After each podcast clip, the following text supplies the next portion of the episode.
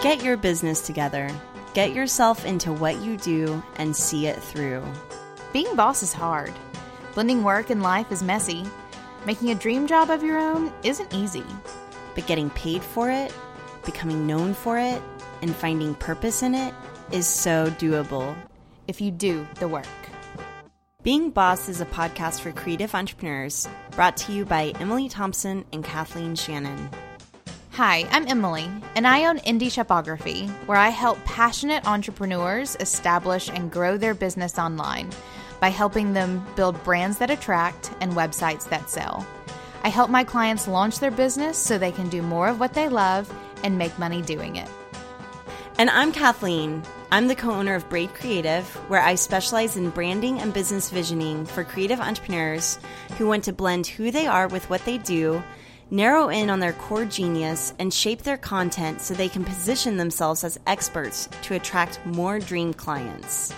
And Being Boss is a podcast where we're talking shop, giving you a peek behind the scenes of what it takes to build a business, interviewing other working creatives, and figuring it out as we go, right there with you. Check out our archives at lovebeingboss.com. Hello, and welcome to Being Boss, episode number 51, brought to you by FreshBooks Cloud Accounting. Today we are talking to Carolyn Elliott, and you guys, I have been so excited for this one. I actually found Carolyn in our Being Boss Facebook group when she posted a link to an article that she wrote on Medium about all of her bizarre philosophies that helped her go from seriously broke to her first five figure month being her own boss. And yeah, there's no- nothing I love more than like a rags to riches story. Actually, that's not true. We've been getting a lot of interview requests from like old white dudes who went from bankrupt to billionaire, and I'm like, I'm so not interested in that. But what I love about Carolyn is that she's also a total witch. And I don't mean that like bitch, but like witchy magic witch. One of my mottos whenever it comes to running a creative business is that you track what you attract. So, you guys might know about my chalkboard system for tracking my clients, but I also think that it works whenever it comes to your finances too. So, I was recently coaching a creative who was a total mess about their finances and felt like they weren't making the money that they wanted to make. So I asked them a little bit more about how they were tracking their finances, and they revealed that they're not at all. So I recommended FreshBooks immediately. It's so easy to use, it's so intuitive. You don't have to have a degree in financing or accounting to use FreshBooks. So I think that tracking your income and your expenses really just almost on a woo woo level gets you in touch with your money in a way where you start attracting more of it. So try FreshBooks for free today. Go to freshbooks.com slash being boss and select being boss in the how did you hear about us section. Carolyn, welcome to Being Boss. Thank you, Kathleen. Thank you, Emily, for having me. I'm delighted. So I should also clarify that you are in Bali. I is am. that okay to share? Okay. So you're in Bali and it is 5:30 a.m. where you are. Yes, and the roosters are a crowing. So Yeah. you guys hear roosters, like that's real deal. Yes, it is. Those are not manufactured rooster noises. They're for real. All right, Carolyn, tell us about yourself. Sure thing. So I run virtual courses um, and I edit the magazine Bad Witches. So the courses that I teach are on writing for the social web and growing an online business. Uh, that course is called Thrill. And the other course that I teach is called Influence, which is a course on practical magic. So I also do some one on one work with people, but mostly these days my focus is on my courses. Um, I have a doctorate in critical and cultural studies from the University of Pittsburgh, where I taught poetry and writing for seven years. Um, I have a book called Awaken Your Genius, a seven step guide to manifesting your, wait, to uncovering your creativity and manifesting your dreams. It's a hell of a subtitle. Um, and boy, what else about me? Oh, I have a. I'm launching my own podcast in the middle of January with my friend Fu. It's called Super Connectors, And it's all about connecting, both in the sense of networking and also in the sense of like intimacy and heart to heart connection. So um, I've been interviewing folks for that and getting that into motion. Nice. Good. Oh, so okay. I totally read your book and I loved it. Absolutely loved it. I um it's been a while since I've completed a book. I'm, I'm one of those people that will like pick one up and read like half of it and then never pick it up again. But I kind of couldn't put this one down and it was it was one the most woo-woo thing I've ever read in my entire life. And two, it may have been one of the most impactful things that I have ever read in my entire life. It was fantastic. Thank you, Emily. Yeah, I'm just I'm just trying to let that soak in. it was it, it, it, was so good. I, I went through and I was just like going through all of my highlights. And I think I highlighted maybe the entire book because I was going to try to pick out a couple of things to like, you know, read on air so that people can like get a taste of what it is. And like, I really highlighted the whole thing. basically. So, so just read the book. I know. So yeah, just go get it. Got it on Kindle. It was really great. I, over Thanksgiving, I just like I ate it up. It was so fantastic. And one of the things I know, one of the things that I, I really wanted to talk to you about today, and especially in terms of like the people that we have on the podcast or who listen to the podcast, one of the things that you talk about um, is really like your responsibility to own your art and to like own your creativity. And i would i would just love to hear your just sort of general thoughts around that especially in terms of people who struggle with living their creativity. Um go.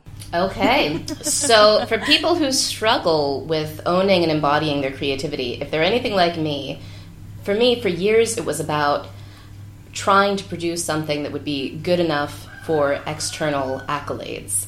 And thinking like if i can't sit down and write a pulitzer prize winning novel what's the use? I might as well just jump off a bridge. Now some people like to say that like oh suffering genius that's a myth.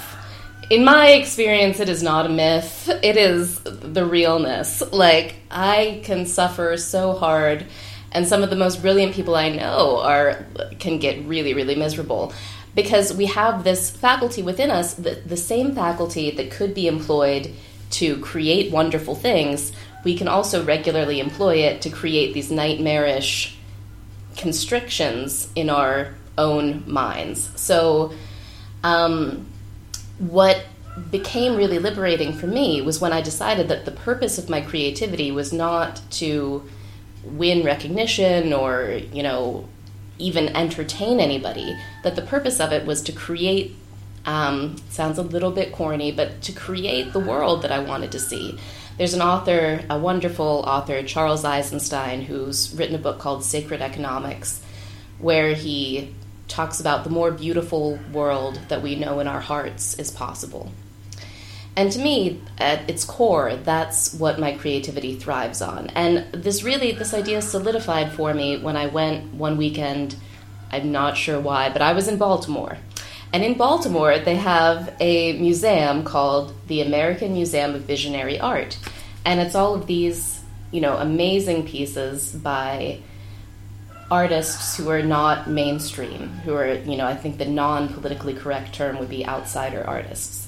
And the main theme in that work is always the return to the Garden of Eden, some kind of it's it's like a longing for restoration to wholeness is what repeats again and again. And some of these are like the most I mean talk about creative, like the creativity on display there is just like so prolific and so generous that it really, in, to my heart, to my mind, outshines, you know, the glossiest thing that the Metropolitan might be able to put up. So, does that speak to your question, Emily? Yeah, absolutely. I think that. I think that yes. well, and what what I want to point out is that I think that, and there's, okay, let me stay on one one mind track here.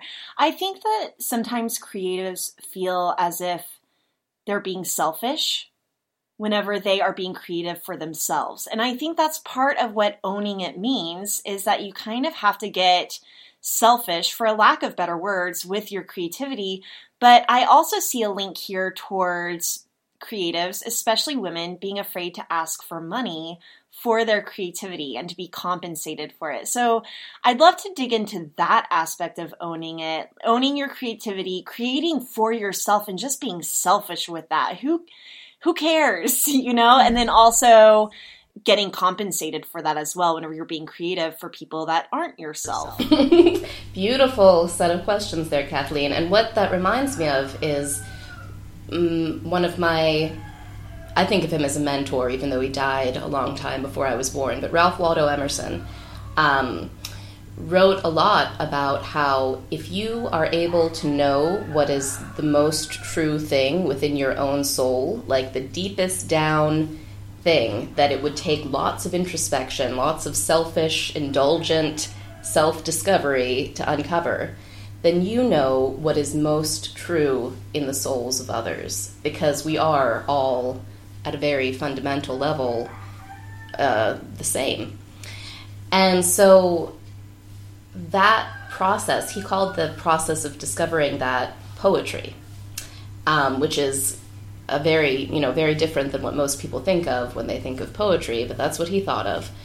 So if you can do that kind of research, which is what artists do, um, go in, like, pay attention to the most excruciating, exquisite personal, emotional details, find the unconceal the truth.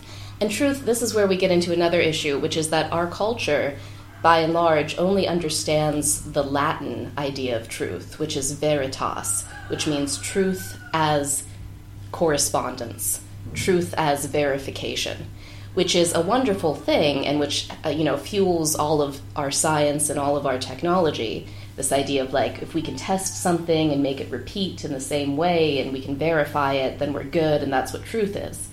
Yes but that's actually just one tiny little facet of truth. The other form of truth with our which our culture has terribly neglected is called um, and i'm terrible at pronouncing greek so it's either Aletheia or Aletheia, but it's A L T H E I like to just say Aletheia because it's pretty. Um, is I, I, alternate between them. Um, that form of truth is truth as unconcealment. And the philosopher Heidegger talked about it a lot. Truth as unconcealment is not about, you know, matching up this and that. Instead, it's about being alive to the unfolding presence that's happening. It's always shifting, it's always evolving.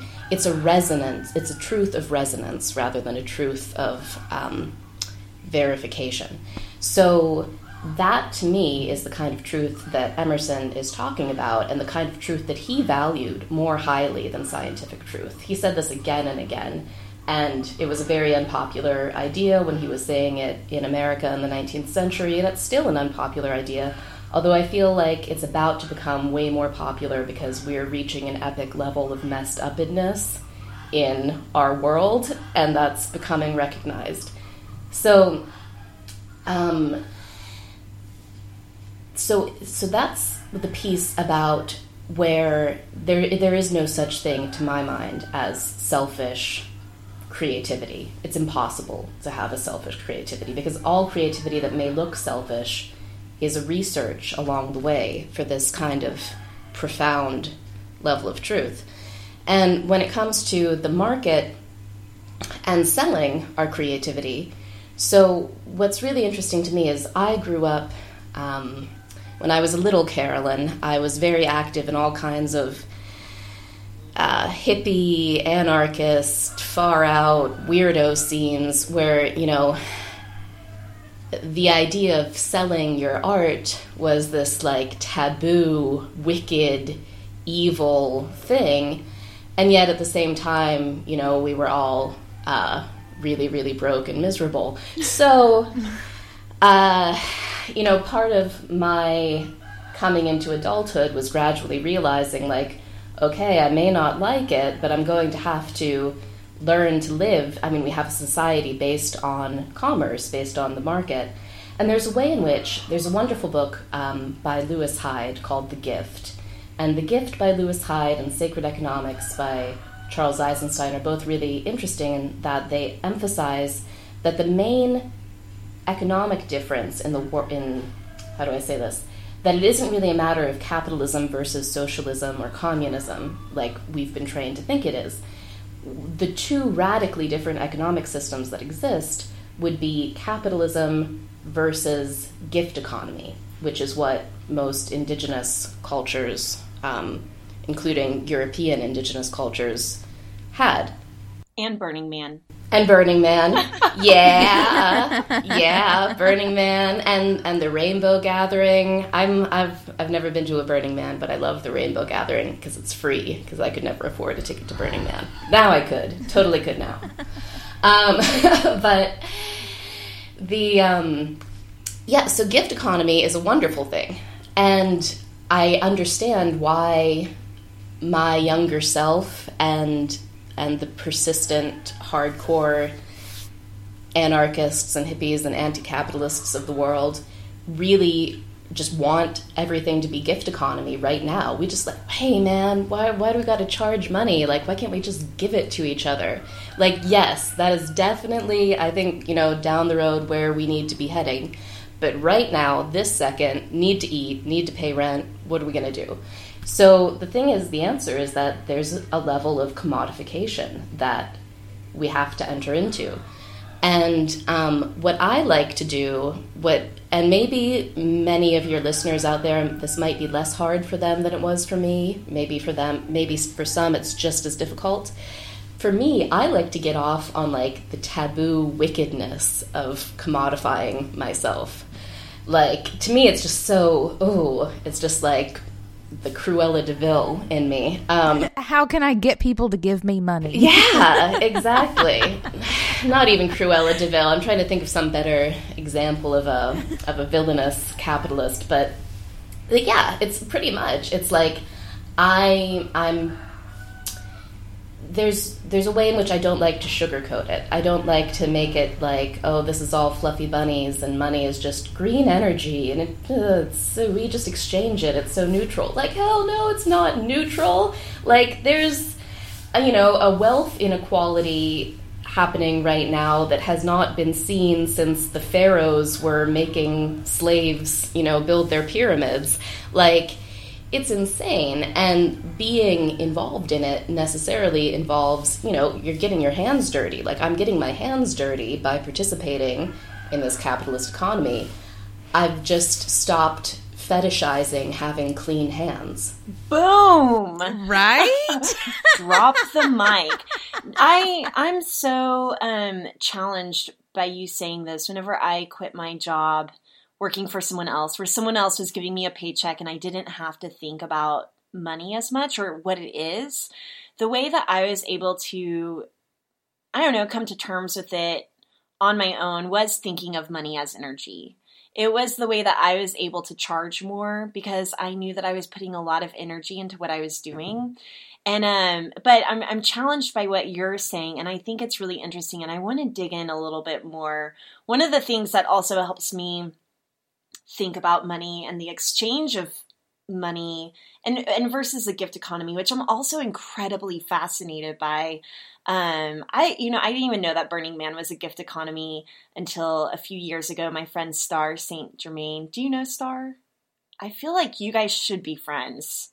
Anyway she is uh just wild and fabulous and a genius and Uh, she's just a very colorful person Anyway, she was telling me all about Burning Man, and I was so intrigued. But at this point, for me, it gets so, it would become so exhausting to keep track of all the gifts back and forth and really just putting a number to what's being exchanged really simplifies it in a lot of ways. So, for example, Emily and I do a lot of work together and with each other we're trading thousands of dollars every month. We could just trade the services, but we don't want to keep track.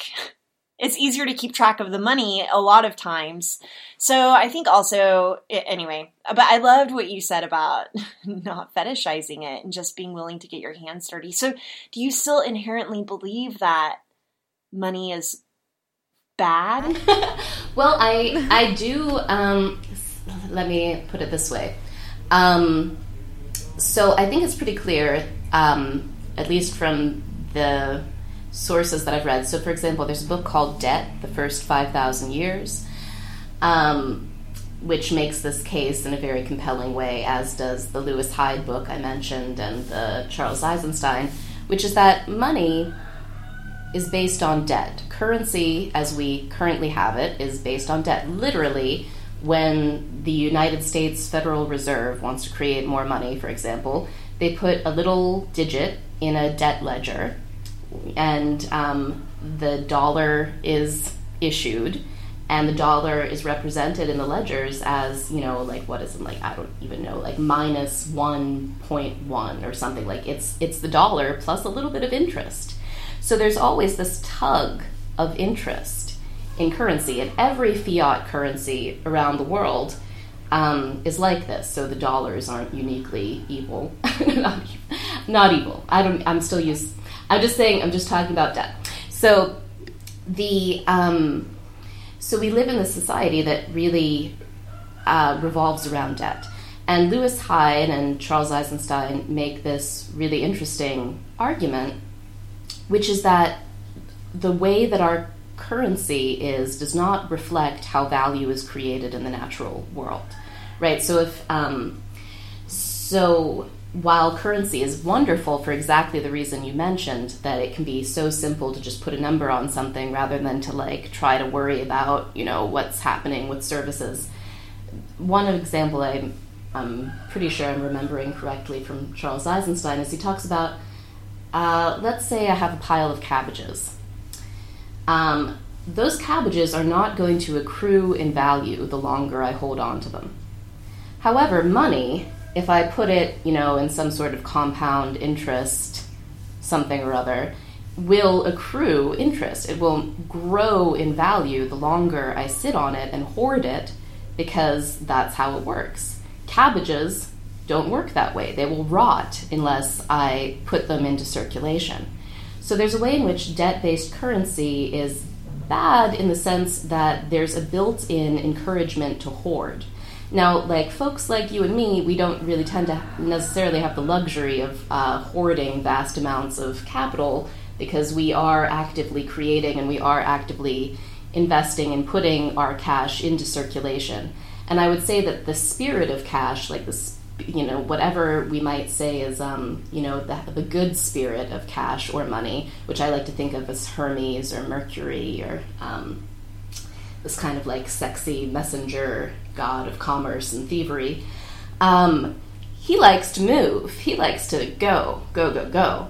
So something that i think is contrary to that good spirit is the hoarding that we see in at a large scale. You know families like uh, and not like I'm innocent of having shopped at Walmart. I've shopped at Walmart plenty in my life. But the Walton family, I mean, they control like I don't even know what the percentage is. It's like some like gut level shocking percentage of the wealth in America, like most of it. One family. That's an oligarchy. So there's um Oh man, and Donald Trump is a serious candidate for the president? we don't have to talk about that. Is this why you live in Bali? right? I may come there too. this is part of it. I mean, it's, I don't, yeah. Anyways, oligarchy. So, which means rule by the wealthy. That's what we have. We don't have a democracy. We haven't had a democracy for a long time I mean, Thomas Jefferson cautioned about this. A few of the other founding father type dudes were like, hey, guys, I, I, hope everybody realizes like if we let these corporations take over everything, and I think corporations do awesome things in many contexts. Like there's many corporations that my life depends on, like you know Apple, Google, that sort of thing. So I once again, hands not clean here. Uh, but we have a society that's ruled by them, and I don't know how well that's going. But um, I think there was a question I was supposed to be answering. You know what? It's 5:30 in the morning. I didn't mean to get into a discussion about economics. Let's rewind because money was like my eighth question for you. oh, okay. Let's let's rewind a little bit. And I want to ask you kind of how do you define magic and what does it mean like to be a witch? Tell us about that side of things. oh, yes. So these are my favorite questions. I know, and this is what I really want to be talking about. Not money so much, but we had to go there a little bit. Yeah. So maybe I can weave back something more sensible about money eventually, but I'll about magic and witchcraft. So the way that I think about magic most often lately, and there's many ways that I've explained it and many ways that I will explain it probably in the future. But what seems most relevant to me right now is that magic is a lot like lucid dreaming. So if you read any book on how to have lucid dreams, you will see that uh, number one, the hard part is getting lucid in the first place. Once you are able to reliably um, realize that you are dreaming while you're dreaming, everything else will happen. You can, you know, it's that's really the hard part. Unless you get so excited you wake up. Well, right. So that takes practice too, right? So you you you learn how to get lucid in your dreams, and the first ten times you're like, "I'm lucid, I'm so cool," and then you wake up. But you know, eventually you practice over time, and you become lucid in your dreams. And so this, um, because a lot of times when people are asking me about magic and witchcraft, they're asking me specifically about uh, spells. So the analogy that I like to give for spells in this lucid dreaming analogy is um, let's say that you become awesome at getting lucid in your dreams and you want to fly. So being in your dream and just saying to yourself, I want to fly now. Like you would think that would work. Why wouldn't that work? Like it's your dream, everything's in your mind, like you should just be able to fly, right? But actually, it doesn't work like that. And any lucid dream manual will tell you if you are lucid in a dream and you want to fly, you need to start flapping your wings and running. I mean, flapping your arms and running. Because that's, uh, you know, that signals to your dreaming mind flying, taking off, being like a bird.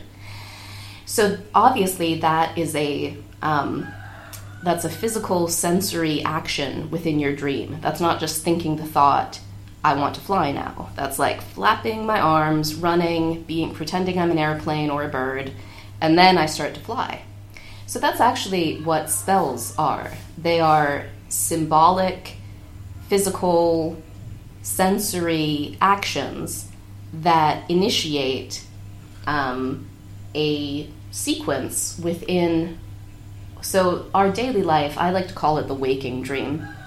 So, the waking dream um, is moves slower than the nighttime dream, and in the waking dream, right? If I uh, we have these things called like physical laws or something. Um, I've never been. that? I don't know. I've never been that tuned into them, but they they exist. And magic. So so what we were talking about with the lucid dream, flying in a lucid dream, that's a form of magic. Uh, you know, Aleister Crowley's famous definition of magic is um, making something happen. What is it? The art and science of making reality conform to your will. I think is what good old Uncle Crowley liked to say about magic. So that flapping your wings in a dream counts. So in in this waking dream, when I perform a spell, when I uh, let's see, what's a good one that I did?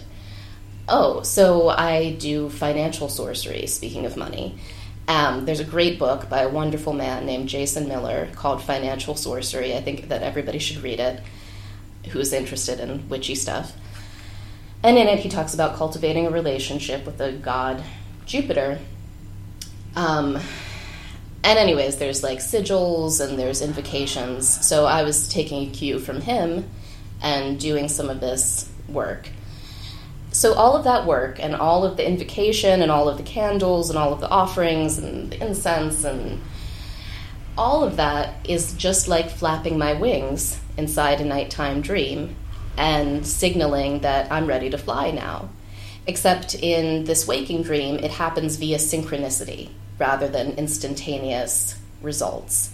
So there's no way to prove that magic works because it can all be coincidence because synchronicity is a subjective sense of of meaning of of aletheia of truth as unconcealment so in synchronicity i realize that something in the outside world lines up with something in my internal psychic world now this is where it gets really interesting because as you may have started to realize since i've been talking about the waking dream and the nighttime dream is there is no internal and external. And that's what magic, the practice of magic um, in the, you know, whatever I guess we would call it the Western tradition, leads to, is the experience of non duality. So all, all spiritual paths uh, lead eventually to this place of non dual experience, right? So, like, yoga talks about it, Tantra talks about it. Um, you know, the mystical sides of Christianity, Sufism, everything will all eventually circle round to a profound realization of non duality. And they'll talk about it in different terms, but that's pretty much what it is. So, the path of magic reaches the realization of non duality through uh, the cultivation of desire rather than the suppression of it, which is really cool and is really a lot more suited to our. Uh, I wish there were better words for it. There have to be better words for it because every time I say Western, I think of all of the Japanese people I know who are way more Western than me with their cell phones. But, anyways, uh, there's. um, different than than Hinduism or Buddhism, although both Hinduism and Buddhism have uh, tantric dimensions which actually resonate and align very much with what I'm talking about, which is alchemy. So, a big influence on me and my work and my witchcraft. So, sometimes people ask me, like, oh, you're a witch, are you a Wiccan?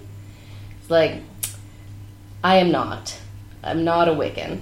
Um, Wiccanism is neat and my stuff, what I do, is very strongly influenced by Renaissance Italian Hermeticism, by American folk magic, uh, and by Tibetan Tantra. I'm technically. So then, would that be like eclectic or? I call it pragmatic. Hey bosses, did you have a case of FOMO? That stands for the fear of missing out. When you saw all the Being Boss magic go down for our Being Boss vacation in New Orleans? Fear not, friends, because we are planning another boss vacation this spring in Miami. Miami. So it was really hard to figure out what location to go to, but we've never been to Miami, and the reason why we do these boss vacations is to cultivate our creative pack, see different parts of the world, get some FaceTime with each other, connect with each other, and live the boss life. So to learn more details about this boss vacation, just go to lovebeingboss.com slash Miami. We hope to see you there.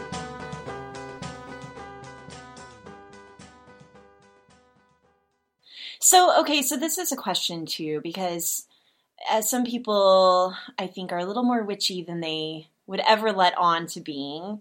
So, do you feel like like it's a you know, in a lot of different religions. Okay, well one is being a witch, is that a religion? Can you be a Christian and be a witch? Can you be a Buddhist and be a witch? Oh, I love like, Let's talk about that a little bit. But oh. then I also so good. Like you have to be like initiated to be a witch. Can you be a self-proclaimed witch? Can you own that?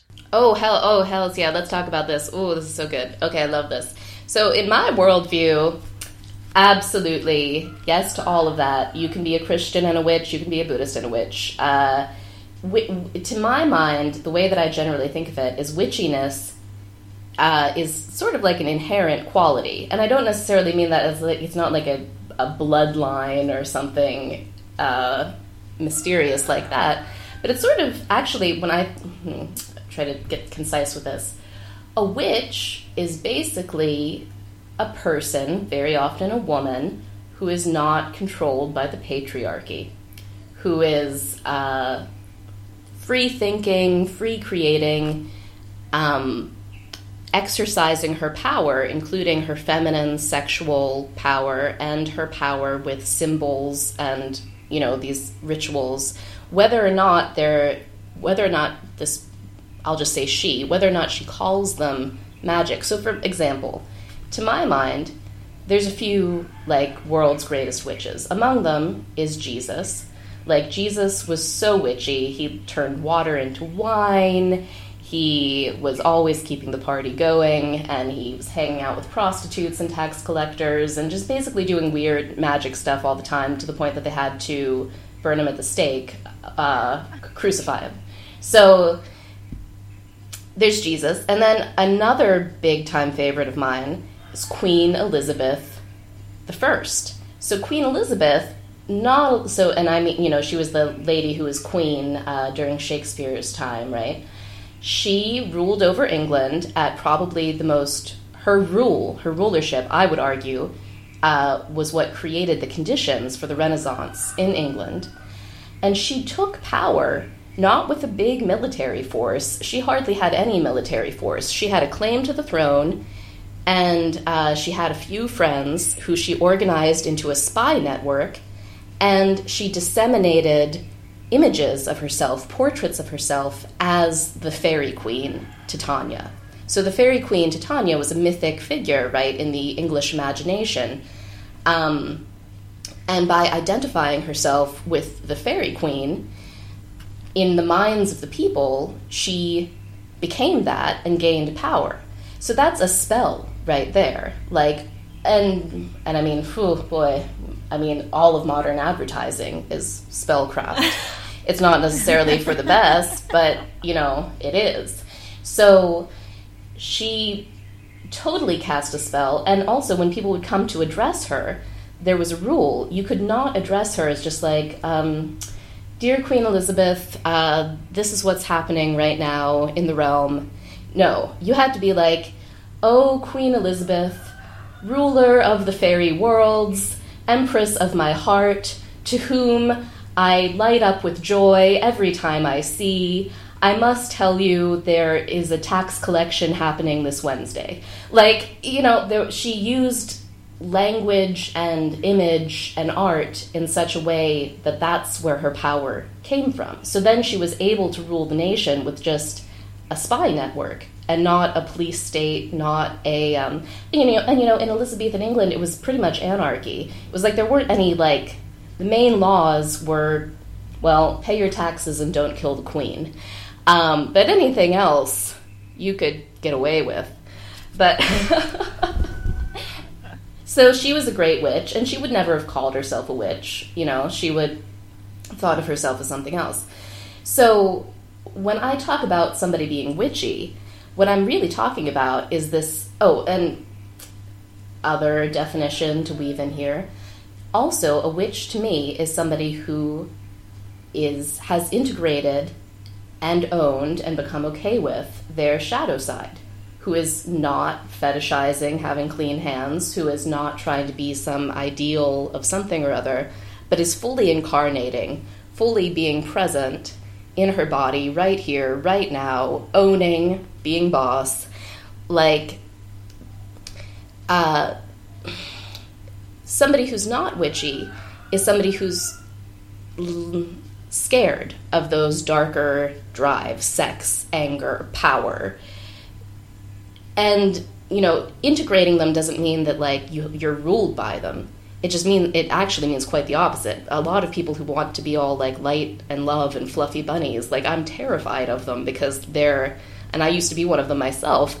They'll, you know, they'll kill you as soon as look at you. Like they're not in control of their, you know, dark sides. So they're repressing them, which means they're all the more dangerous.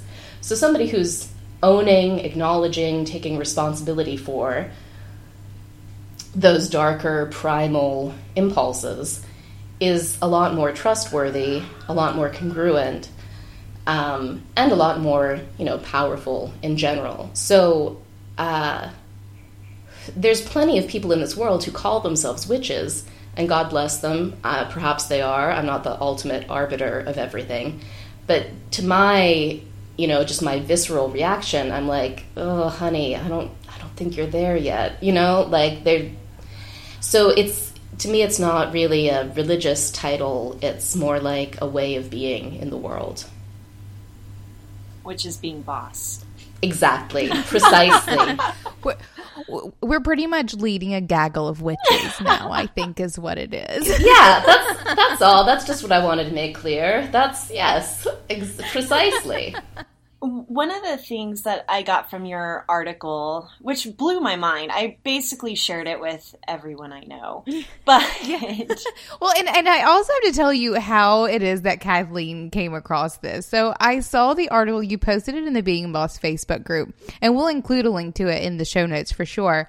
But um I texted it to Kathleen. It was like, I don't know, like eight o'clock on a Saturday morning, like something kind of ridiculous. I don't usually bother Kathleen at this time. And I texted her this and I was like, I can't tell if this is complete bullshit or the greatest thing I have ever read. like, and I was like, because no, it it's the amazing. best thing you've ever read. yeah, and I was like, good. I thought so. It was like it was amazing. Anyway, okay, continue with well, what you were saying. One Kathleen. of the things I think um, one of the things that you mentioned in there that is one of the best tools that you can employ, especially as a boss, is attention. Like attention is everything. And that if you can give people your attention, you can cast a spell on them essentially. I mean ethics aside but that's how it works. That's sheerly how it works. So i love that you bring it back to attention. And um, yeah in my experience that's exactly what it is. So a witch has liberated her attention to a large degree from her cultural conditioning that tells her to you know be good be nice be pretty don't offend. So she's take so those are all attention drains like, as long as your attention is on your conditioning, it's being drained and you're being weakened, right? So when you've liberated your attention, and other, you know, attachment and aversion are drains in general on attention. So, um, boy, that would take a long time to really go into, but uh, but but our culture is built around attachment and aversion. It's built around getting obsessed with things and trying to avoid, you know, other things. Um, so instead, that approach, like you're talking about, Kathleen, like just being, you know, free attention, having that liberated energy to put onto people and to put onto projects, that is the very essence of witchiness because liberated attention feels so good. Like I'm receiving attention right now from Kathleen and Emily. I will testify, you folks out there, it feels awesome and you know that's that's some witchiness pure and simple is being able to light somebody or something up just by putting your attention on them. That's that's it. That's what it's about. Um, and the thought occurred to me kathleen that i have a way to tie this into what you were asking earlier about money that's maybe a bit more concise which is just that um, so money as debt represents to my mind uh, sort of resentment. Resentment grief holding on to something, not forgiving something. Um, and when people like my younger self are so uh, afraid to you know deal in money and get paid appropriately and whatever i think part of that is a recognition of like hey this this has like some heavy weight to it this has baggage to it and part of the process of getting okay with charging what I'm worth and, and all of that has to do with me getting okay with um, having a human soul that has grief, that has resentment, that has these layers in it. And when I'm willing to work with those things in my soul, I'm willing to work with money in the world. Mm. Does that make a bit of sense? Okay, yes. here's what I want to talk about this might get deep. I'm going to talk about liberation and attachment and that relationship to desire. So this is what this is what I struggle with. I want to be liberated. I want to be unattached, but god damn I want some things bad, you know? So uh, tell me, what do I do? yes, ma'am. So the wonderful thing is that so in a lot of um, initial bad translations of Buddhist sutras and tantras, uh, folks translated um, the Buddha as saying, you know, you need to be free from all attachments and aversions, as you need to be free from all desires and aversions. And that's not, that's simply not what was being said. So the energy of desire, the energy of like longing, that's Eros. Eros makes the world go round. Like Eros, in a wonderful way, uh, you know, that's um, talk about the essence of magic. That's um, the Renaissance magician uh, Giordano Bruno called Eros, called desire, the what is it? The vincula vinculorum, which means the bond of bonds, which means it's a it's a bond that's so strong that it confines all other bonds. It breaks all other bonds. So, real, authentic desire is the path to being fr- free from attachment. Actually, so, um, and the key to that, which I'm constantly working on mastering myself, which is maybe a lifelong project to master, is learning to enjoy the sheer feeling of desire without grasping at the end of it. So the grasping part.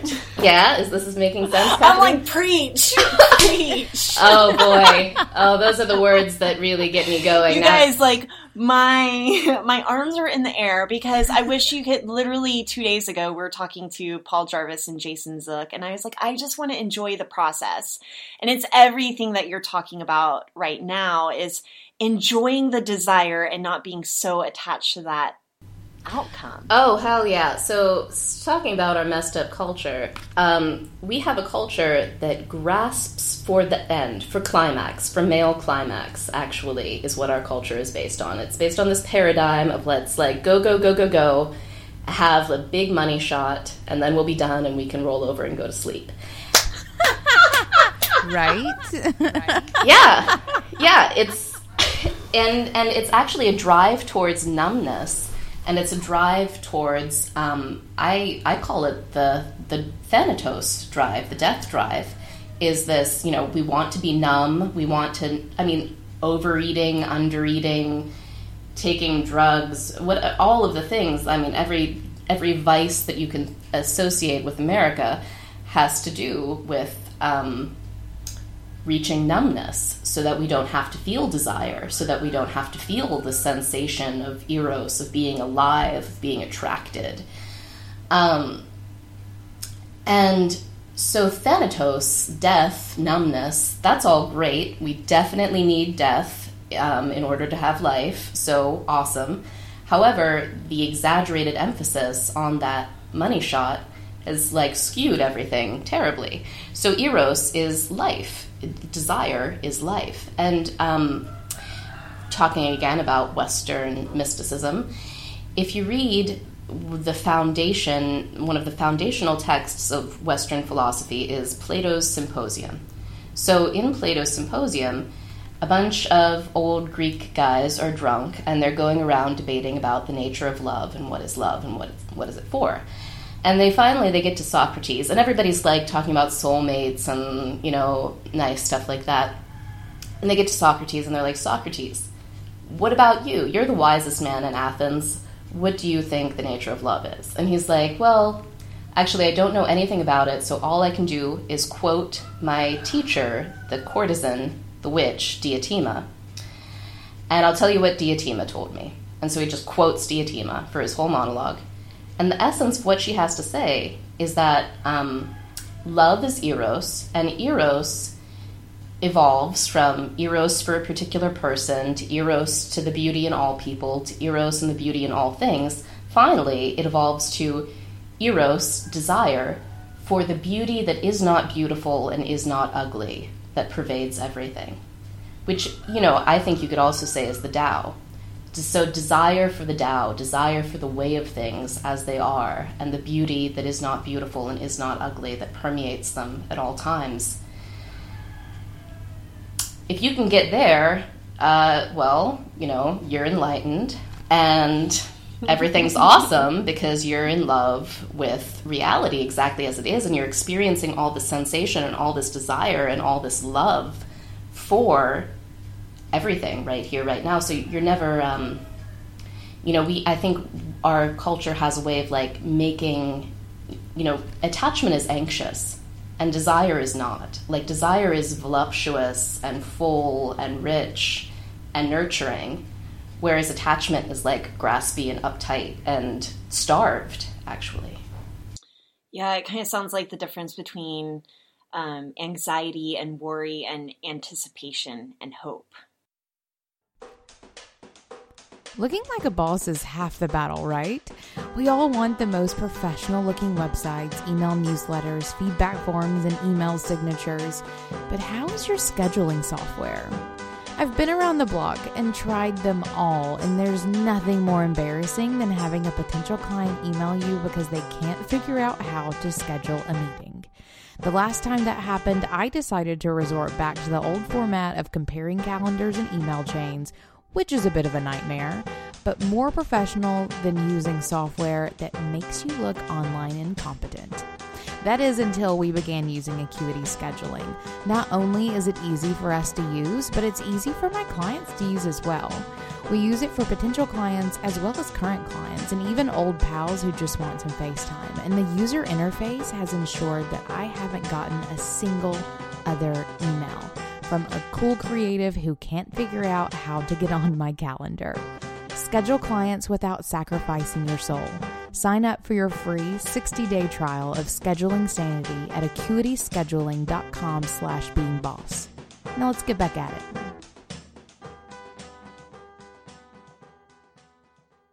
Emily, what are you thinking? Yeah, I, am just I'm soaking it in as like usual.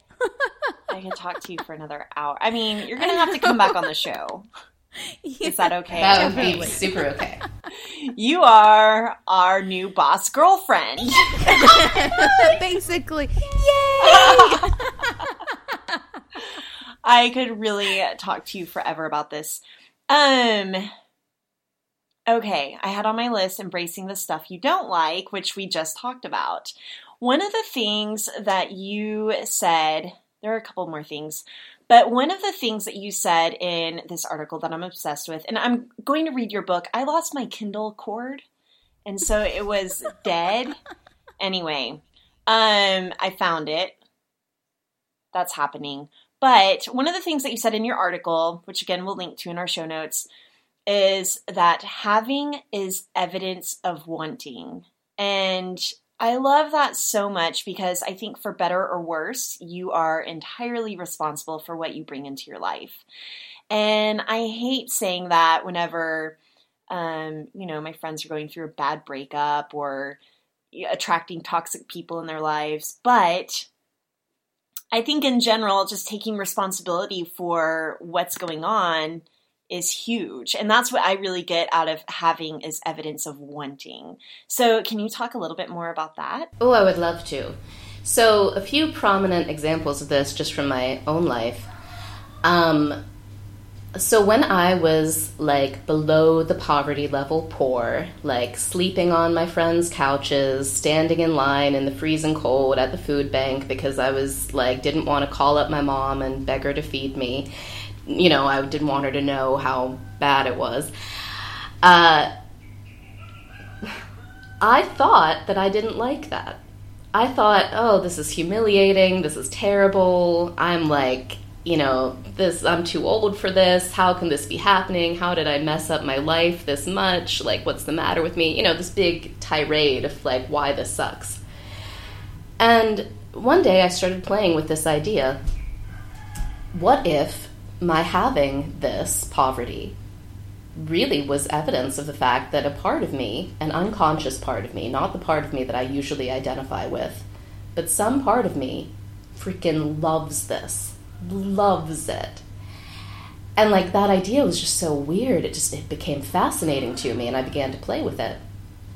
And I, eventually, I noticed that when I was willing to step outside of who I usually think I am and become open to the idea of myself as this larger being who includes these shadowy dimensions, including dimensions that, that love terrible things, I found indeed there was a part of me that loved the drama, loved the romance of my poverty, loved having people rescue me, loved, you know, just every oh, humiliating second of it was like reaffirming that it was me against a cruel, cold world, you know, all of these things.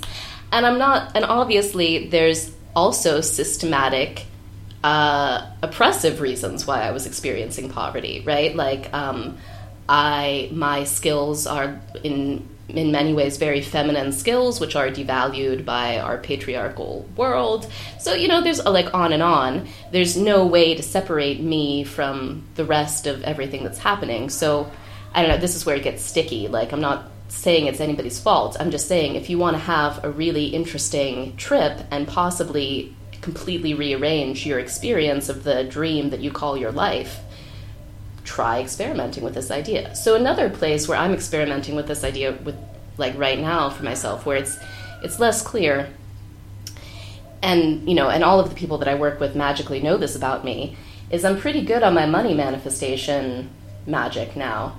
I still suck at my love magic.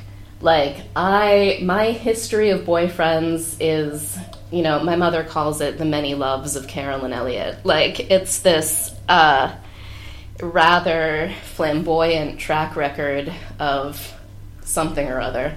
And, you know, I have this part of me that still longs for partnership and longs to, you know, realize that.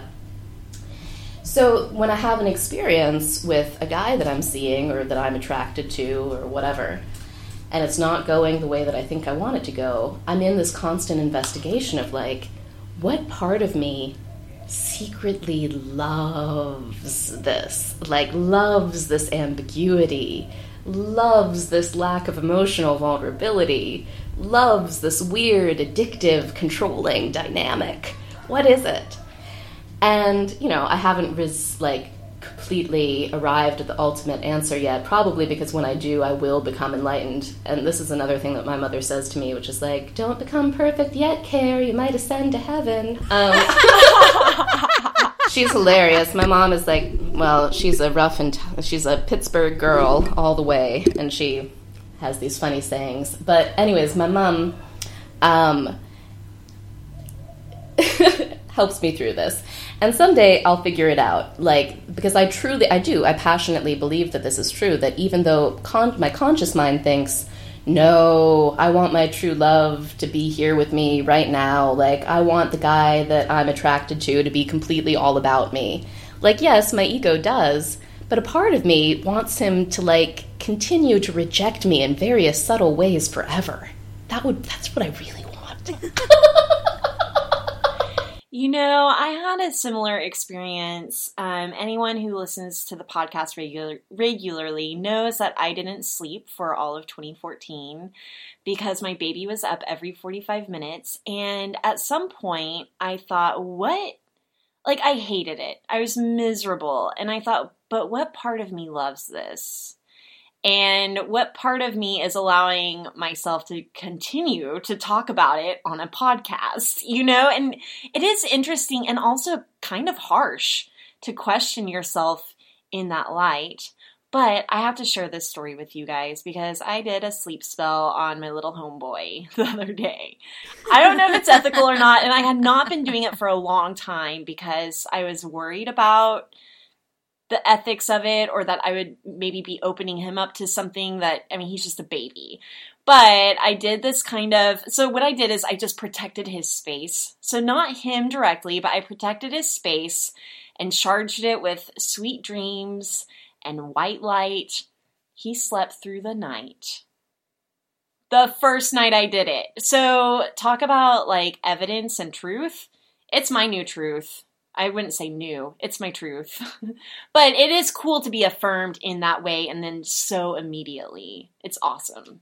Very awesome. Excellent. And then another um, instant of kind of like. I, I, hesitate to say witchiness for people who might not feel entirely comfortable with that, but I've talked a lot about the chalkboard method on the podcast. Oh, yes. And that is making space. And so that's what my coach, Jay Pryor, taught me. Um, he's a total witch. I was telling you about him. You'll have to listen to his episode.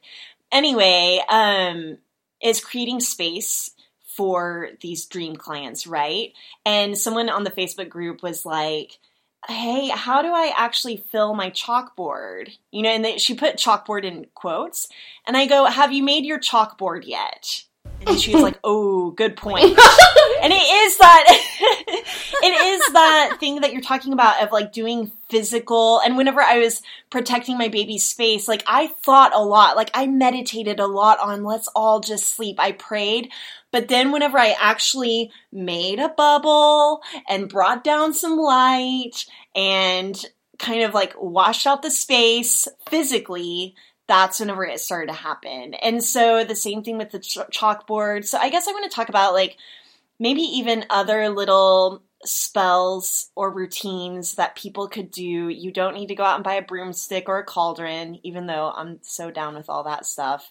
But But what are some things that people can do? What what is some practical magic that some bosses can start to employ in their business and their lives? Oh, wonderful question. So when I think about uh, practical magic, I always think about hoodoo, which is American folk magic, uh, African American based, but with influences from European magic and Hermetic Renaissance magic woven in there. Um, and something that's really popular in Hoodoo. Oh, oh, by the way, if you're interested, uh, there's a wonderful website called the Lucky Mojo Curio Company, run by a woman named Catherine. I think I'm going to pronounce it correctly, Cat Yronwode.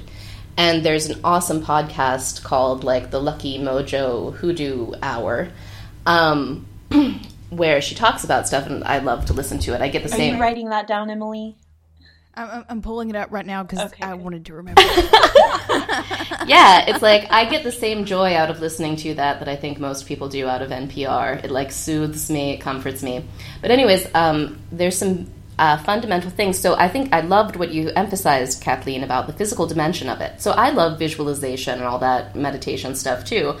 But the physical dimension of it really anchors your, your magic in the physical world, and having anchors, if you know, is so important for that. And when I finally began doing that, just like you said, your experience with your baby, being able to put him to sleep so much more readily, when I incorporated physical materials into my wealth magic, hot damn, it sure worked a lot faster than all of my vision boards ever had.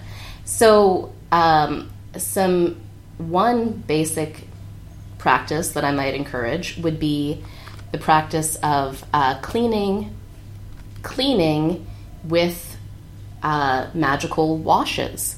So, putting specific herbs for specific magical intentions into your household cleaning products and sweeping out the negative energy with it, you know, washing it out and, uh, you know, rubbing in the good energy.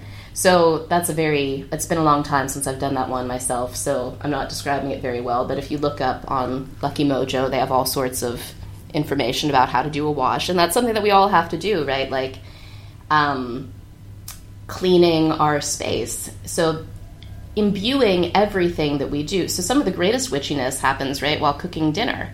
Like imbuing that with intention and love as you're making the food that you're going to eat, that you're going to feed your family. Um, another really fun thing people in my, um, a lot of folks in my magic course enjoy is making honey jars. So a really simple love spell is like to write out your name on a piece of paper a few times, or I'm sorry, write out your intended beloved's name on a piece of paper a few times, write your name crossed over it a few times, put that in a jar, start pouring some honey over it. You probably also want to include like some cinnamon and ginger for some sexy spice. Um, pray, you know, invoke whatever spiritual allies you want to invoke. Light a candle on top of that honey jar and see how it sweetens your relations with that person. Um, and talk about the ethics of it, Kathleen. That's interesting, and and I think um, there's a lot. Whenever people talk about like, oh, I shouldn't interfere with somebody else's will magically, I'm like, yeah, except that's what humans do all the time, every second of every day, every time we talk to each other. You know, like we're constantly influencing.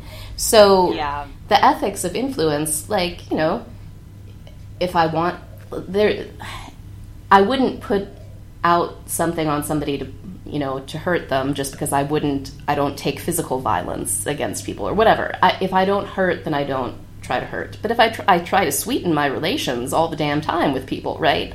So doing that magically doesn't really seem to be any different for me. So whatever ethics I apply to whatever other actions I apply. So you know, having your son Right. sleep like uh so uh, also there's this idea in hoodoo which i find very fascinating which is this notion that nothing can happen that's not god's will anyways like hoodoo is a christian based system of magic and the idea is that everything that occurs is god's will. Nothing that can happen is outside of it whether we like it or not whether it shocks us or not. So any kind of magic can't happen unless you know god the creator agrees to it happening. And the idea is that we are active you know it's a little bit new agey and dorky but active co-creators um, with god or the universe Can we dig into that a little bit? oh sure Mm-hmm. because I'm just like my I just sometimes I feel like that is maybe this is my ego talking, the part of me that identifies with the unconscious sleepiness or whatever. And I'm definitely very spiritual, but whenever it comes to God's will and kind of like predestination, I just I feel like it can sometimes be an excuse for good and bad things. Like, oh, this great thing happened, praise God. And that's good too. But like this terrible thing happened, oh, God must have not wanted me to have money, or God must have not wanted me to have true love. You know, whatever that might look like. It just, to me, feels a little bit like a cop out at times. I don't know. I don't know how I feel. I'm fumbling. Like I'm I'm wrestling with that a little bit. No, I, I, I know exactly what I, I know where you're going with this, and the idea that using God as an excuse to keep you from taking responsibility for yourself. I think, and I think it, is that what you're talking? yeah i mean kind of about. going back no exactly kind of going back to that um having is evidence of wanting right so and maybe there is and maybe maybe whenever i'm thinking that there's kind of this the concept that nothing could happen without god's will i'm still thinking of it in my conditioning growing up as the man in the sky kind of saying yes you not you versus kind of a more butterfly effect algorithm that's more of like a just a hum underlying everything. But you know what i mean? Like there could be lots of different things going through like layered in that are bringing me to have this very ineloquent rambling about what this means. But but it's so important. It's so important. And Yeah. it's and it's at the heart of how we imagine ourselves and how we imagine our creativity actually right? Like creation is that's what god or whatever you know that's what we're doing. So um, so so important and the thing is is that most people are just theologically boring so i don't like to say that they're wrong they could be right on a certain level uh, all I know is that it, I find it boring. So, um, so when I ask myself, well, what's interesting? What's what stirs my imagination? What creates in me that feeling of resonance and, and unconcealment and truth is unveiling? Well, so and and obviously like oh I, I mean I love this question we could talk about it forever the interplay between the indi- our individual will and the will of the divine great topic forever um, but one, something that I find interesting about it is um, so going back to the analogy I was talking about earlier about this being a dream. And so in this dream that I'm usually having, I usually think of myself as this character called Carolyn, who has like curly hair and a preference for red lipstick. Um, and that's who I usually think I am, right? But I'm not this dream character, I'm the dreamer. So the dreamer is dreaming me, the dream character, Carolyn, and beautiful Kathleen and Emily, all the listeners out there, all the trees and the frogs and the puppy dog tails and the terrorist attacks and the horrible disease and the pain and the suffering in the world. It's all in there. And as much as, you know, it could be uh, in a certain way like comforting or sweet to imagine um, a God that conforms to my human standards of benevolence, that just doesn't seem to be what's happening. Like, there's, uh, you know, the dreamer of the dream seems to enjoy the wars and the nightmares and the pain and the grief and the illness and the death. I mean, we all die. None of us get out of this alive. Um, so the dreamer seems to like that just as much as Christmas and puppies. So there's a way. I think I think what I'm hearing you say is that you are not necessarily Carolyn in this dream, which you said is an analogy, but I think it's pretty much not. Right, it's not. It's yeah. okay. So you like who you really are, like that I am is the dreamer, which is a part of the bigger dream which is so so essentially maybe the free will i i and i didn't mean to go here either but whenever it comes to free will and individuality um, if you are of god and i'm using god for lack of better words whatever you want to call it if you are of god and of source then your will is that of source and vice versa. Like the lines are actually much more blurry than you being a puppet on strings. Yes, ma'am. Exactly. Okay. I like that. I can I can kind of grasp my head around that. Like I am not the puppet on strings. I am the puppeteer. Right, but you're not completely the puppeteer, right? So like I know like there's like another yes. Yeah, so this is where it's complicated and interesting. So like you, the dream character Kathleen, are part of the dreamer and in touch and the dreamer hears you, right? Like your your spells, your prayers are heard because it is you. You are you. It's you. So, um, but at the same time, the dreamer is not just the dream character Kathleen or the dream character Carolyn. So, whereas the dream character Carolyn over here, you know, like I might want, let's say, I want a billion dollars to arrive on my doorstep somehow to, tomorrow. Um, the rest of the dream may be doing other stuff. It may be just like not that much interested in giving me a billion dollars tomorrow because it has other interesting dream things that it's doing. Um, so there's this way, but but then again, I can also do a spell and make some other stuff happen. Like I, I did an uncrossing spell recently, so to uncross some bad luck, and my luck improved. So there's there's these ways in which it is responsive. It's utterly responsive, and yet it's also this well maybe I'm getting abstract here too, but it is this like amazing tapestry that's happening. So there's an interplay, and I think the whole point of the dream is to realize that I am is to lose my identity with this dream character who is bound to die, who is you know I'm bound to lose my amazing good looks, and slowly you know you know I'll I'll rot, I'll be in the ground like everybody else. Um, I don't. Carolyn doesn't like that idea. That sounds like a shitty idea to me. Um, but, you know, I think the whole process of being alive is learning to identify with that larger dreamer and not just me. So that's, yeah. Ooh. Hmm.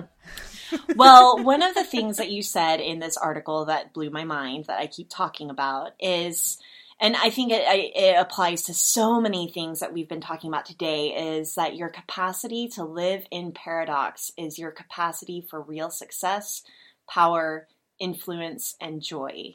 Mm. So, and I feel like creative entrepreneurs of all people really need to hear this and understand it.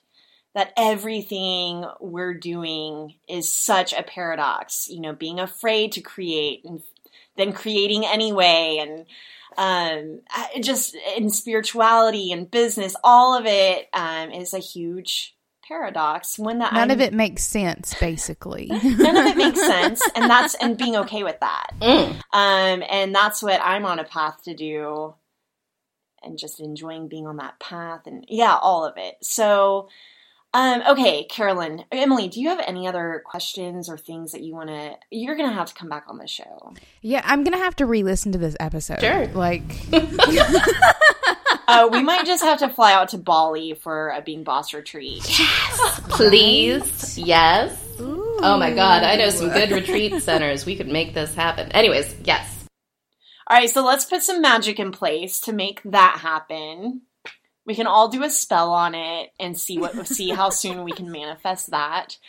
Um where can people learn more about you? Like just tell us where we can find you, how we can join your practical magic e-course workshop. Mm-hmm. Totally. Kathleen will be there. But I, I need to know for myself. Yes, absolutely.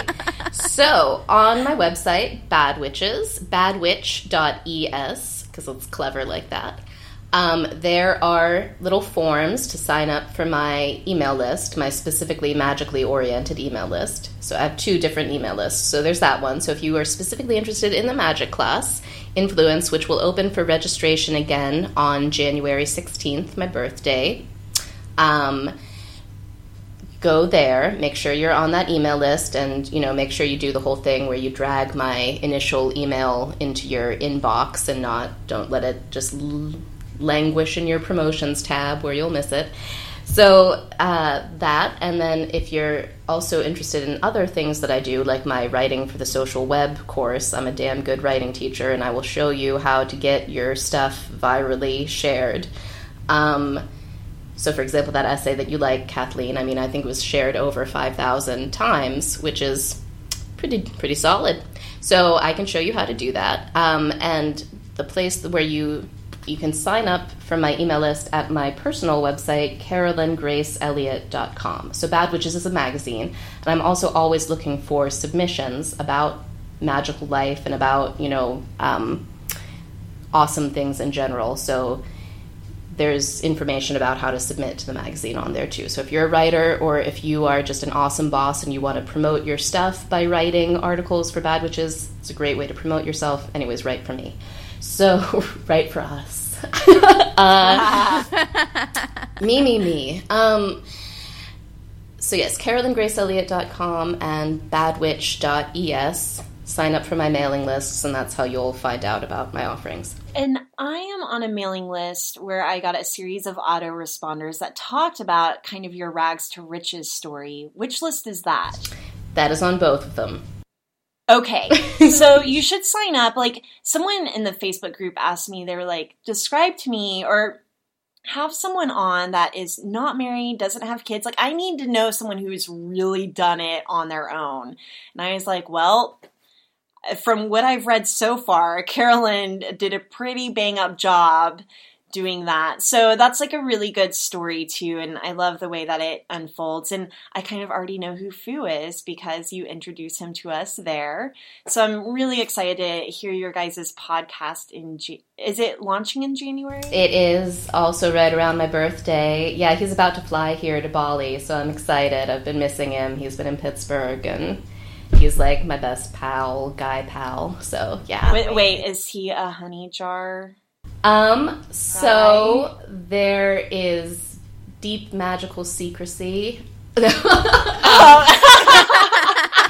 Fu, no, Fu and I. Um, I mean, uh, so first of all, I want all of the other eligible bachelors out there who may be listening to this uh, know that I am single and I am open to wonderful true love, and also we have great guy listeners. Yeah. on being boss. Like I feel like a lot of people think it's all about girl bosses, but we've got some guys listening. So Yeah, so gentlemen, I am single. Uh, hit me up. Uh, you can find my Facebook profile. Anyways, uh, but Fu and I, we do have this Mulder and Scully dynamic in which I am Mulder. And, uh, I mean, it's hilarious. Like, I find it hilarious. Um, and, you know, we have like a really productive uh, platonic partnership. So, So you'll like jump the shark basically if you end up hooking up. Exactly, exactly. And that so that shark cannot be jumped for at least like 7 years because there's a whole media empire to be built. So that's where we are with that. So you just need to enjoy that if there is that Mulder Scully tension there. Just Mhm. enjoy that. Exactly. Um, so people always ask me who, like, how I got the name Fox for my son, and it's actually after Fox Mulder on X Files. I don't tell many people that, but that's that's it. And I'm not like a huge X Files fan, but I you know, I want to believe. You want to believe. We want to believe. I want to believe. I want Fox to believe. Mm. right. Um, okay, well, thank you so much. I this is not goodbye because we're going to have you back, but thank you for spending so much time with us, and we will include links to everything in the show notes, and we'll be sure to holler at you once the episode goes live. Ah, thank you. My Thanks pleasure. for joining us. Thank you for listening to Being Boss. Find show notes for this episode at lovebeingboss.com. Listen to past episodes and subscribe to new episodes on our website, on iTunes, SoundCloud, or Stitcher. Did you like this episode? Head on over to our Facebook group by searching Being Boss on Facebook and join in on the conversation with other bosses or share it with a friend. Do the work, be boss, and we'll see you next week.